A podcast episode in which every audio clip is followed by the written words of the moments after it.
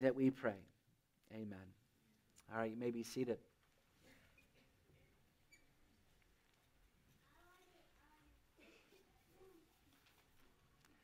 So last week we saw Shiphrah and Puah, the two Hebrew midwives, defy and disobey the most powerful man in the world because they feared God.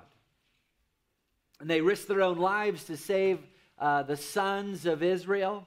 And as such, God gave them a threefold blessing. And, and thus, this principle is seen throughout the pages of Scripture that whenever God's people defy tyrants or bullies or those who act as gods, uh, the Lord always blesses them. So this morning, uh, we're going to see that the darkest chapter in Israel's history in terms of their captivity. Pharaoh, thus far, has attempted uh, two horrible um, crimes against Israel in order to stop them from being fruitful and multiplying. First, he enslaved them. Secondly, he ordered these midwives to murder the male babies, but with each attempt, it failed. It says, But the more that they were oppressed, the more they multiplied. And so Pharaoh comes forward now with his final solution. He commands his people to throw all of the male children into the Nile River. Pharaoh and all of Egypt with him became a dragon state. Whether Pharaoh knew it or not, uh, he and Egypt had become the serpent incarnate, seeking to destroy the seed of the woman. And you see, um, w- what I want to convince you about this morning is that this is actually the story of all of human history. Uh, human history is not what the pagans believe. The pagans believe in a repetitious cycle, uh, like seasons spring, summer, fall, winter, and then it starts over again. So the pagan view of history denies that history is, is an unfolding of an ultimate story with an ultimate finale nor is history uh, the view that the evolutionists believe that, that uh, man, through natural processes, is progressing towards some secular utopia. The evolutionary view of history denies the categories of sin and the need for forgiveness from God. The Christian view of history is explained in one verse Genesis 3 15. Human history is the ever unfolding war between the seed of the serpent and the seed of the woman. Christ and his church versus Satan and the souls of the damned.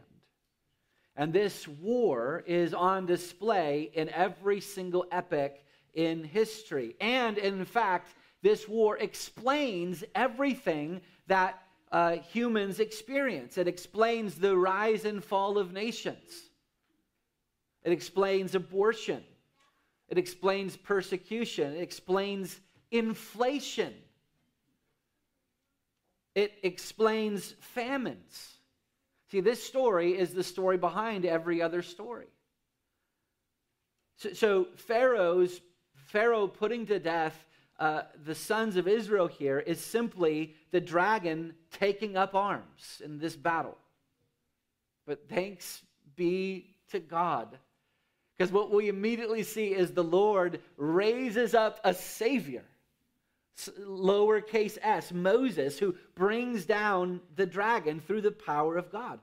This is not just an ancient event, this is the gospel of Jesus Christ on display it is the end of the world on this display, and it is your life on display in this story.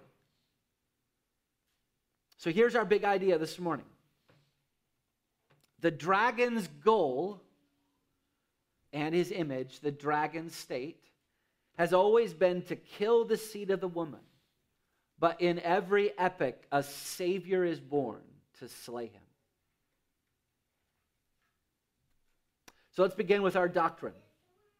And the first question is, is why am I calling uh, Egypt a dragon state? Is that just, you know, um, poetic license on the part of the pastor? No, it's not. Scripture calls Egypt a dragon. Please turn with me to Isaiah chapter 51. Isaiah 51, and we're going to be looking at verses 9 and 10. Now, in this chapter, God is comforting his church. In verse 8, uh, he tells the church that the wicked will be eaten up like a moth eats a garment, but, the, but God's salvation will be from generation to generation. And then he says this, and well, the, the prophet prays this rather in verse 9. So he's calling upon the Lord in verse 9 Awake, awake, put on strength, O arm of the Lord. Awake as in days of old, the generations of long ago. Was it not you who cut Rahab, that's a poetic name for Egypt, in pieces, who pierced the dragon? Was it not you who dried up the sea, the waters of the great deep, who made the depths of the sea a way for the redeemed to pass over? So Isaiah the prophet here is looking back on the Exodus account, the crossing of the Red Sea in Exodus 14, and he's proclaiming that this is when the Lord had pierced the dragon of Egypt. So, by associating a dragon with Egypt, God is declaring that Satan has had uh, nations who have bore his image. Uh, there are dragon states precisely because they do Satan's bidding. As one author says here, quote, the dragon serpent, therefore, becomes in Scripture a symbol of satanically inspired, rebellious pagan culture, especially exemplified by Egypt in its war against the covenant people. End quote. So, with, with that in mind, Scripture calls Egypt a dragon. Let's now turn back to Exodus 1 and see what this dragon does. Look with me at verse 22. Then Pharaoh commanded all his people, every son that is born to the Hebrews, you shall cast into the Nile, but you shall let every daughter live. Now, the horror of this event is, is probably only surpassed by uh, child sacrifice to Moloch, when they would heat up the metal hands of Moloch and put the baby in the heated hands. These babies were being thrown into the Nile, ripped from their mother's breast, either to drown in the depths of darkness or to be immediately devoured by crocodiles. This was absolutely um, horror at its, its highest peak. And so the, the question needs to be asked why in the world would the Egyptians obey Pharaoh in this monstrous act.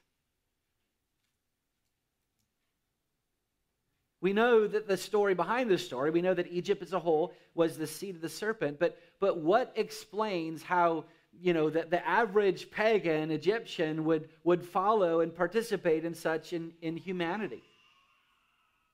And some have concluded the same thing about the last um, century. How could um, Germans in Nazi Germany uh, be participants in exterminating the Jews? How did Hitler convince his people to do such monstrosities? Well, both Hitler and Pharaoh actually employed the exact same strategy. They both presented the extermination of these people as a virtue. Claudia Koonz, in her book, The Nazi Conscience, wrote this quote, The Third Reich extolled the well being of the ethnic German community as the benchmarks for, royal, for moral reasoning. They appealed not so much to malevolence as to ideals of health and hygiene and progress in their campaign to elicit compliance with policies that otherwise might seem cruel and violent. ethnic Germans were exhorted to expunge citizens deemed alien and to ally themselves only with people sanctioned as racially valuable. And here's the line The road to Auschwitz was paved with righteousness. Hitler, for, for years, was convincing the people that the Jews were a, a moral problem in Germany and that it was a moral duty to cleanse Germany. That's exactly what Pharaoh does here. In verse 10, he says, The Jews are a moral problem. If we want to save Egypt, we need to do something. This is how we save Egypt. This is how we save the motherland. Yes, a little sacrifice is necessary, but it will be good for the whole. The road to the Nile was paved in righteousness, so called righteousness. Furthermore, remember that Egypt had believed that Pharaoh was a god. He was the incarnate son of Re, the sun god. So the state was the all powerful, all benevolent uh, parent of Egypt, just like how statist governments present themselves today. So not only is Big Brother, uh, Big Brother watching you, but Big Brother knows what's best for you. And so Pharaoh was believed by the Egyptians to be a political savior and who they depended upon for salvation. And so they obeyed this order not only because Pharaoh presented it as a virtue, but also he commanded it from them as their savior. This is how to save Egypt. This was Pharaoh's final solution. It's the Holocaust of the ancient world.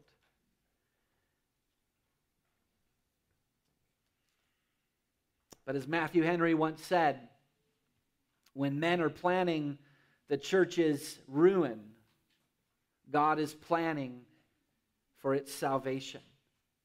Just at the same time when Pharaoh's cruelty rose to its height, the deliverer is born. So look with me at verse uh, chapter 2 verse 1. Now a man from the house of Levi went and took as his wife a Levite woman. Now we know from chapter 6 verse 20 that this man's name was Amram, his wife's name was Jochebed, and they, in fact, had actually already been married previous to this edict because they had two existing children, Aaron and Miriam. Uh, what do we know about Amram and Jochebed? Well, we know that they feared the Lord more than Pharaoh. In the hall of faith in Hebrews chapter 11, verse 23 says, By faith, Moses' parents hid him for three months after he was born because they saw that he was no ordinary child, and they were not afraid of the king's edict. And that's precisely what verse 2 of our passage says. The woman conceived and bore a son, and when she saw that he was a fine child, she hid him for three months. God had had so knit together Moses in his mother's womb that when he came out, uh, he was marked with a beauty that helped the faith of their parents to rescue this boy. For three frightening months, they miraculously hid the cries of their child out of the earshot of the Egyptians. Verse 3 when she could hide him no longer, she took for him a basket made of bulrushes and daubed it with bitumen and pitch. She put the child in it and placed it among the reeds by the riverbank. Now, some commentators at this point in the scripture believe that Moses' parents were sinful here, that they were overcome with fear rather than faith. But I would argue that given what Hebrews chapter 11, 23 says about his parents, uh, that they were not afraid of the king's edict, I actually believe that this action was uh, motivated from faith and not from fear. So consider five reasons why I believe that they were acting on faith here. Five reasons why they were acting on faith. First of all, verse 3 says specifically, when she could hide him no longer. When she could hide him no longer. Think uh, for a moment with me. This is the language of ability. Think about the difference between would and could. Would is a variation of the word will, it speaks of volition. Could is a variation of the word can, it speaks of ability. The text does not say that she would no longer hide them, it says that she no longer had um, the ability to hide them. She couldn't hide them anymore. If the baby was discovered by the Egyptians, uh, he would have been murdered. So she is actually taking action to prevent that. Secondly, we read in verse 3 that she took for him a basket. That word for basket, it's covered with the bitumen and pitch, is only found in one other place in the New Testament. And it is the same word uh, that Noah used for the ark. It's the ark of God. Um, uh, it, it, was the ark that saved the seed of the woman that, that, that uh, from, from the destruction of the seed of the serpent in the flood.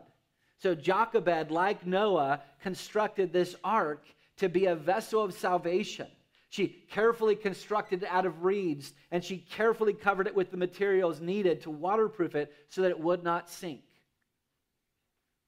Thirdly, we read in uh, verse 3 that she put the child in it and she placed it among the reeds by the riverbank. Now, no doubt this was not some random location. Um, qu- question for you, children, boys and girls. Um, when you take a bath, do your parents know where you take a bath at?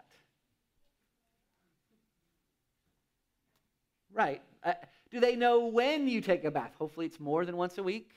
Um, do they know when you take a bath? Probably because they're saying, go take a bath, right? So, do you think these slaves, in all of their trips down uh, to the Nile, do you think that they knew when a certain royalty would be down at the river at a certain time to bathe?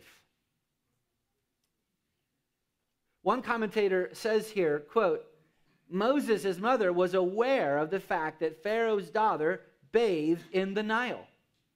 Josephus tells us that Pharaoh's daughter uh, was named Thermuthis, meaning the great mother. She held a high and religious position in Egypt and had her own household. The Nile was worshipped as an emanation of Osiris and as life giving. The daughter of Pharaoh thus bathed ritually in the Nile, a fact known to Moses' mother.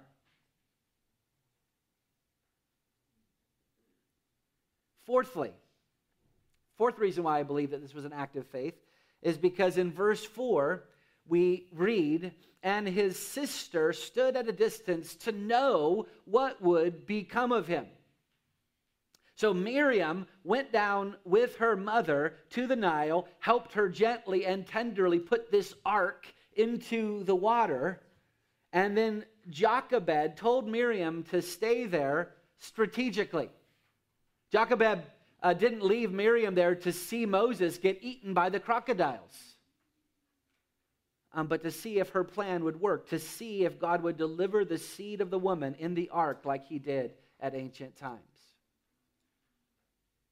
And then, fifthly, the fifth reason why I think they acted by faith is because just like the Hebrew midwives, God gave Jochebed a threefold blessing for this act. Uh, the first blessing is that Jochebed got her son back. Um, look at verses 5 through 8.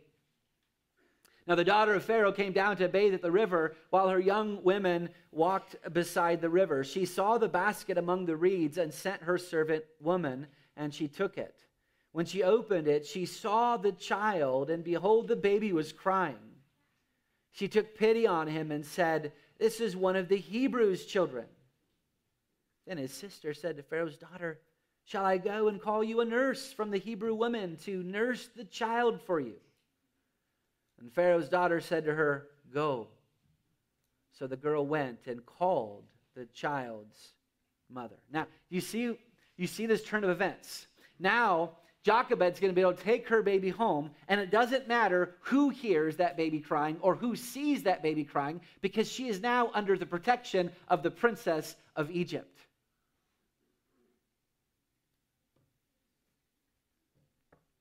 The second blessing that Jochebed got was that now she got paid to take care of her own son. Hey, how about if we pay you for that as well? Uh, look at verse 9. Pharaoh's daughter said to her, Take this child away, nurse her for me, and I will give you your wages. So the woman took the child and nursed him. So the house of Pharaoh is paying child support for the very child that would overthrow Egypt. Third blessing is that when this child was older, when he was finished nursing, he was taken to Pharaoh's court where he would be trained and educated. Look at verse 10. When the child grew older, she brought him to Pharaoh's daughter, and he became her son. As the princess's daughter, Moses would have received the best education in the world. Um, as one author noted, Moses was trained in linguistics, mathematics, astronomy, architecture, music, medicine, law, and the fine art of diplomacy. In other words, he was being trained to overthrow the king in the king's house. And so we arrive then at our doctrine this morning. The dragon's goal has always been to kill the seed of the woman. But in every epic, a Savior is born to slay him. As one author says, all throughout history, Satan has been trying either to keep Jesus Christ from being born or to kill him as soon as he was born. That is the enemy's one goal throughout all of human history. But the dragon has always failed. And let's consider six marvelous proofs of this doctrine. Proof number one Cain and Abel. Proof number one Cain and Abel. Why did Cain kill Abel? 1 John 3 2 tells us that Cain was of the evil one. He belonged to the dragon. Killing Abel was an attempt to assassinate the seed of the woman. But what did God do? He raised up Seth in Abel's place. Eve said in Genesis 4:25, God has appointed for me another offspring. The, the implication is, is another offspring that will crush the head of the serpent. The dragon failed, the seed of the woman lived on.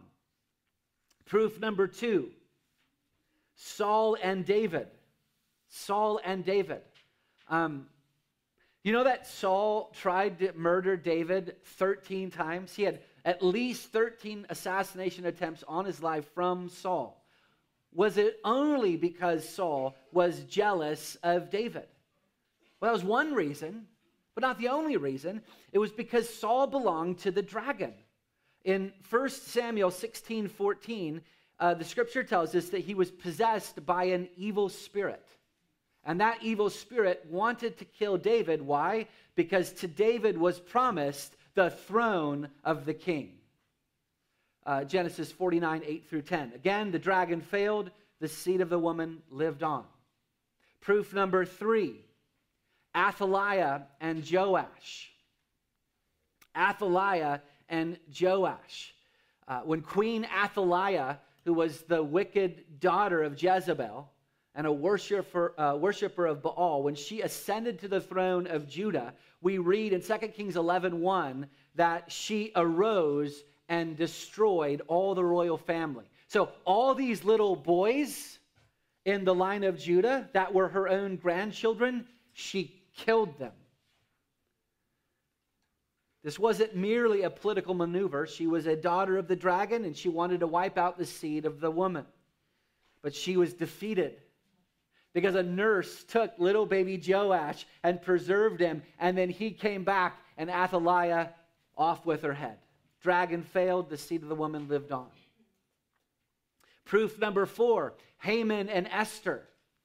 Haman and Esther, that wicked prime minister of Persia, Haman, he passed a law to execute all the Jews in the world. But there were two saviors that were raised up, Esther and Mordecai, and they frustrated his plans. In the end, Haman, that son of the dragon, perished, and the seed of the woman lived on. Proof number five Herod and Christ. As we're reading this story this morning, hopefully you see wait a minute, that's the story of when Christ was born, precisely. Um, when King Herod heard that Christ was born, he became Pharaoh reincarnate, and he sent forth his soldiers uh, into Bethlehem to kill all of the male children in Bethlehem who were two years old and younger. Matthew chapter 2, verse 16. But what did God do? He sent Joseph and Mary into Egypt with their son. The dragon died, the seed of the serpent lived on. And then finally, Proof number six is the cross and Christ. The cross was a weapon of the dragon. This is the, the ultimate fulfillment of our doctrine this morning. When the dragon and the rulers of that age crucified the Lord Jesus, they believed that they had won. The disciples believed that they had lost. The disciples were hiding. They were scared. They, they thought that they wasted the last three years of their life. But the dragon and the, his image bearers, they were tricked. And this is exactly what Paul says in 1 Corinthians 2 7 and 8. It says that the gospel of Jesus Christ was the secret and hidden wisdom of God. The crucifixion of Christ was hidden which God decreed before the ages for our glory. None of the rulers of this age understood this, for if they had, they would not have crucified the Lord of glory. God destroyed the seed of the serpent with the weapon of the seed of the serpent. The serpent bit his heel, but in doing so, the serpent's head was crushed. When Christ rose from the dead, he utterly destroyed the dragon. And John wrote about this very thing in the book of Revelation. Revelation chapter 12, verses 4 through 5. Listen to the dragon language. And the dragon stood before the woman who was about to give birth, so that when she bore her child, he might devour it. She gave birth to a male child, one who is to rule all the nations with a rod of iron. But her child was caught up to God and to his throne. When was God, when was this child caught up to God? When he ascended into heaven after his victorious resurrection, and he now sits at the right hand of God, and he is reigning until all his enemies are under his feet. Amen. So, in our passage, this is what's being played out. Pharaoh played the dragon, Moses played the Savior. Beloved, this is what all of history is about. Children, boys and girls, this is why you love the stories that you love. This is why you love Lord of the Rings. This is why you love Spider Man. Because a dragon, a great villain, rises up and all seems lost. This dragon is bent on stealing and killing and murdering everybody, and he gains victories, victories, bloody victories, and darkness swallows the souls of men, and all hope is lost. Defeat is certain. And then, right at the right moment, in the fullness of time, a child is born, a son is given, and he defeats the dragon at the cost of his own life showing the breadth and height and length and width of his love, a love that surpasses all understanding.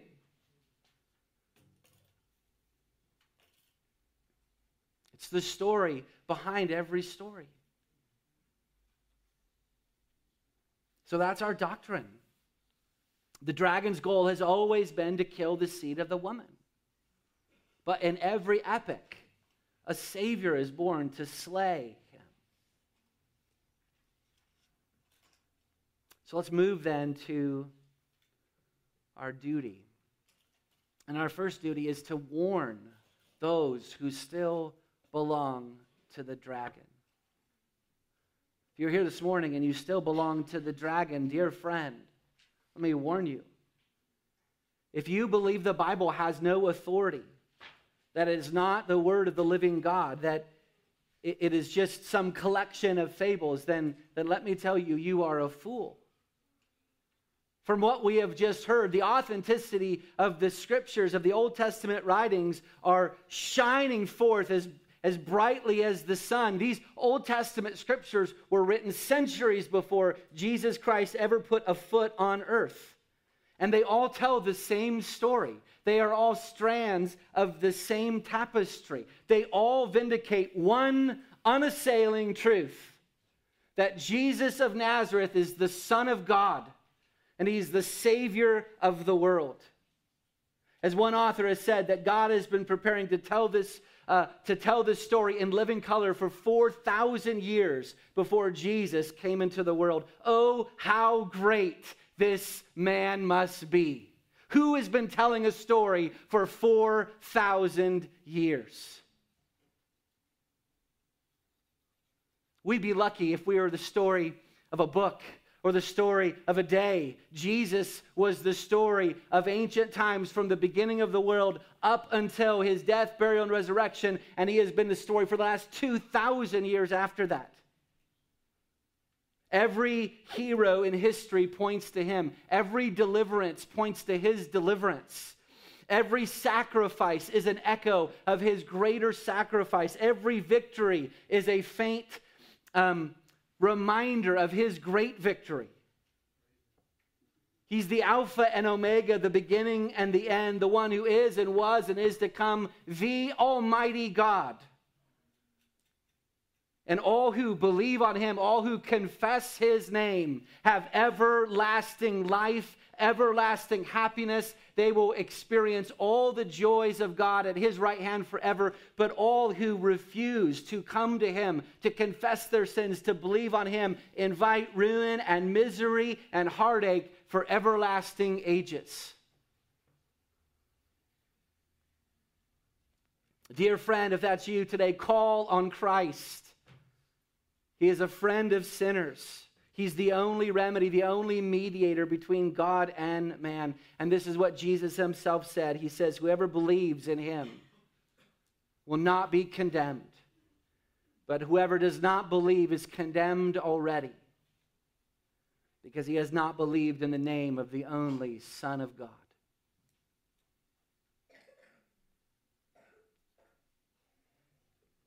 It brings us then to our second duty. Our second duty is to comfort ourselves, comfort for all who have received this great Savior. Romans 15:4 tells us that for uh, whatever was written in former days was written. So, former days, Exodus, was written for our instruction, that uh, through the encouragement of the Scriptures we might have hope. The birth of Moses is to give you hope. Consider. Consider how God has governed every detail of this story.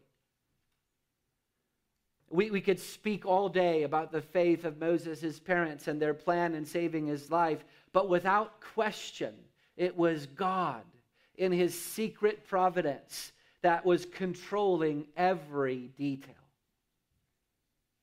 Nothing in this story was by chance. God had blinded the eyes of the Egyptians from discovering Moses for three months. God had softened the heart of the princess that when she found him in the river, she would love him and adopt him as her own son. God had moved Pharaoh's heart to allow this Hebrew boy to be in the palace and even train him up for his future overthrow. Every detail in this account was under the watchful eye of Almighty God. Why should that be a comfort to you? Well, for two reasons. Number one, ask yourself why did God protect Moses? The answer is, is so that he could save you and I and all who believe on Christ's name. The salvation of Moses meant the salvation of Israel, which meant the seed of the woman, Jesus Christ, would come into the world, which meant that he would live for righteousness, die on a cross, be buried, and then be raised again from the dead, all for sinners.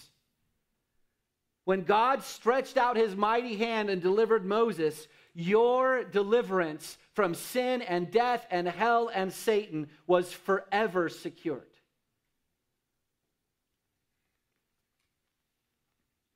The second reason why this should be a comfort to us is because God's secret and special providence over Moses is the same secret and special providence that he has over you.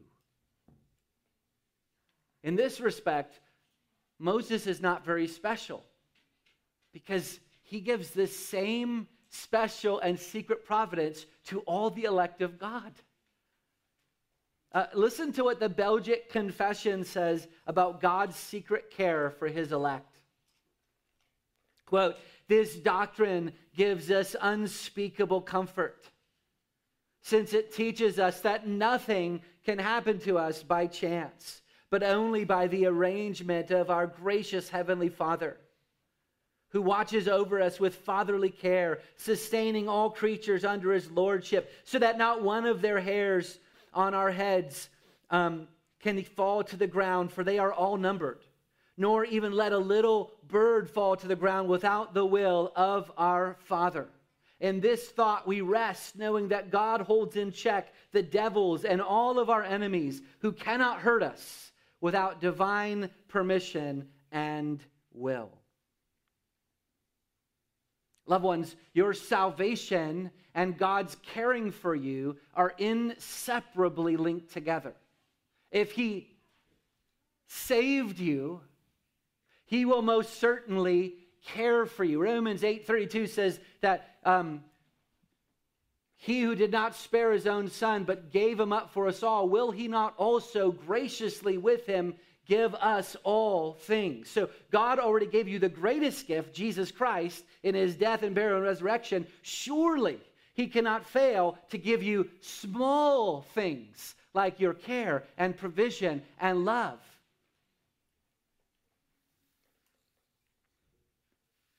So, question, loved ones, what are you afraid of in the world today?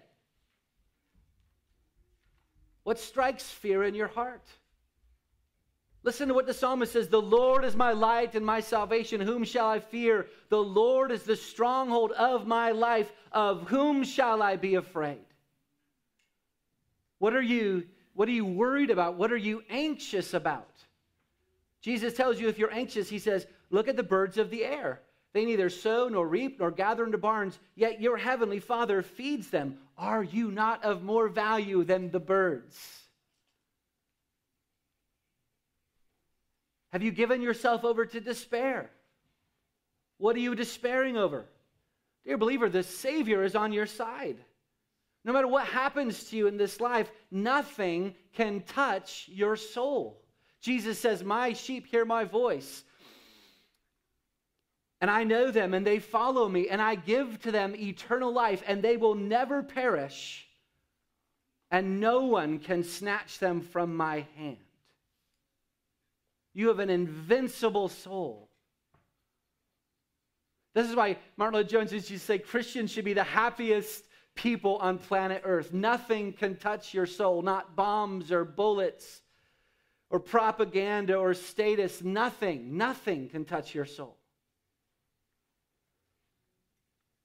So if you feel like you're in the Nile right now, if you feel like you're in danger of drowning, if you feel like you're in danger of the beasts bringing you under into the deep, then take courage. Wait on the Lord. You are in the ark of God. who is Christ Jesus himself. You cannot sink. You cannot be devoured by the dragon. Nothing can defeat Christ's power because the weakness of God is stronger than the strength of men. Nothing can thwart Christ's wisdom because the foolishness of God is wiser than the wisest of men. You already have victory. Rest in the ark, rest in Christ.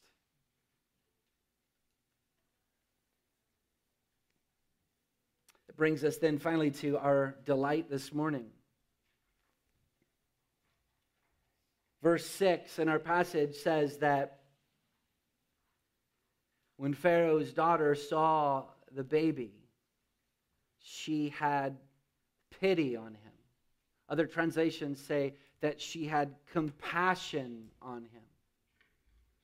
In other words, this Egyptian princess loved the Savior, lowercase s, of Israel. It says in the passage that he became her son. What we see from this is that the Exodus account is not merely about God saving Israel. It's a reminder that Jesus came to save the world, including the Egyptians.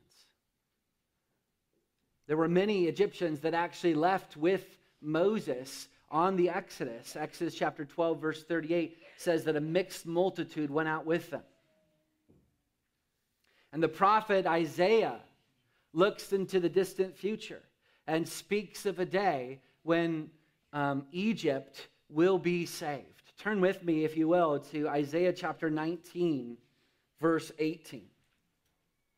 The first half of the chapter is God uh, punishing Egypt for their rebellion, for their dragon like characteristics. But then the latter half of the chapter speaks about Egypt's future restoration. In Isaiah chapter 19, verse 18, it says this In that day, there will be five cities in the land of Egypt that speak the language of Canaan. It's borrowing the idea from the promised land. they're speaking the heavenly language. And they swear allegiance to the Lord of hosts. One, as an only one, of these will be called the city of destruction. John Calvin interprets what this means in his commentary. He says this God does not merely promise that five cities in Egypt would be restored. For how inconsiderable would such a restoration have been? But generally, that five cities out of six would be saved. We know that the cities in Egypt were very numerous. Let us suppose then that there were a thousand cities in it or more. God is saying that only the sixth part will perish and that the rest will be restored, so that only a few will be destroyed. Meaning, there's coming a glorious day when there will be a five to one ratio of Christians over non Christians in that former dragon state. And I would suggest to you the rest of the world. Um, this work certainly began at Pentecost when it says that there were Egyptians there who heard the message of the gospel that, that Peter preached. But the magnificent multitude and extensiveness of this prophecy that Isaiah made has not yet been fulfilled. This looks forward to a revival that we have not yet experienced. And this is part of the promise of the gospel. I think that we often underestimate the magnitude of what the gospel says. John chapter 3, verse 17 says that God did not send his son into the world to condemn the world, but in order that the world may be saved through him.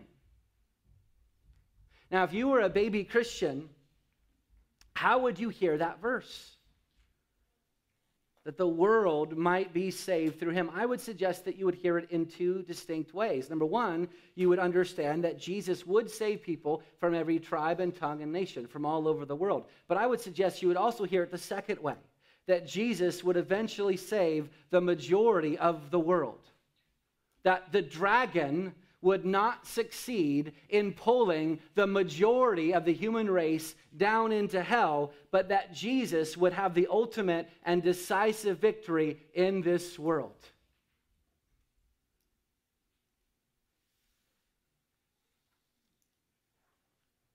Let me conclude with this exhortation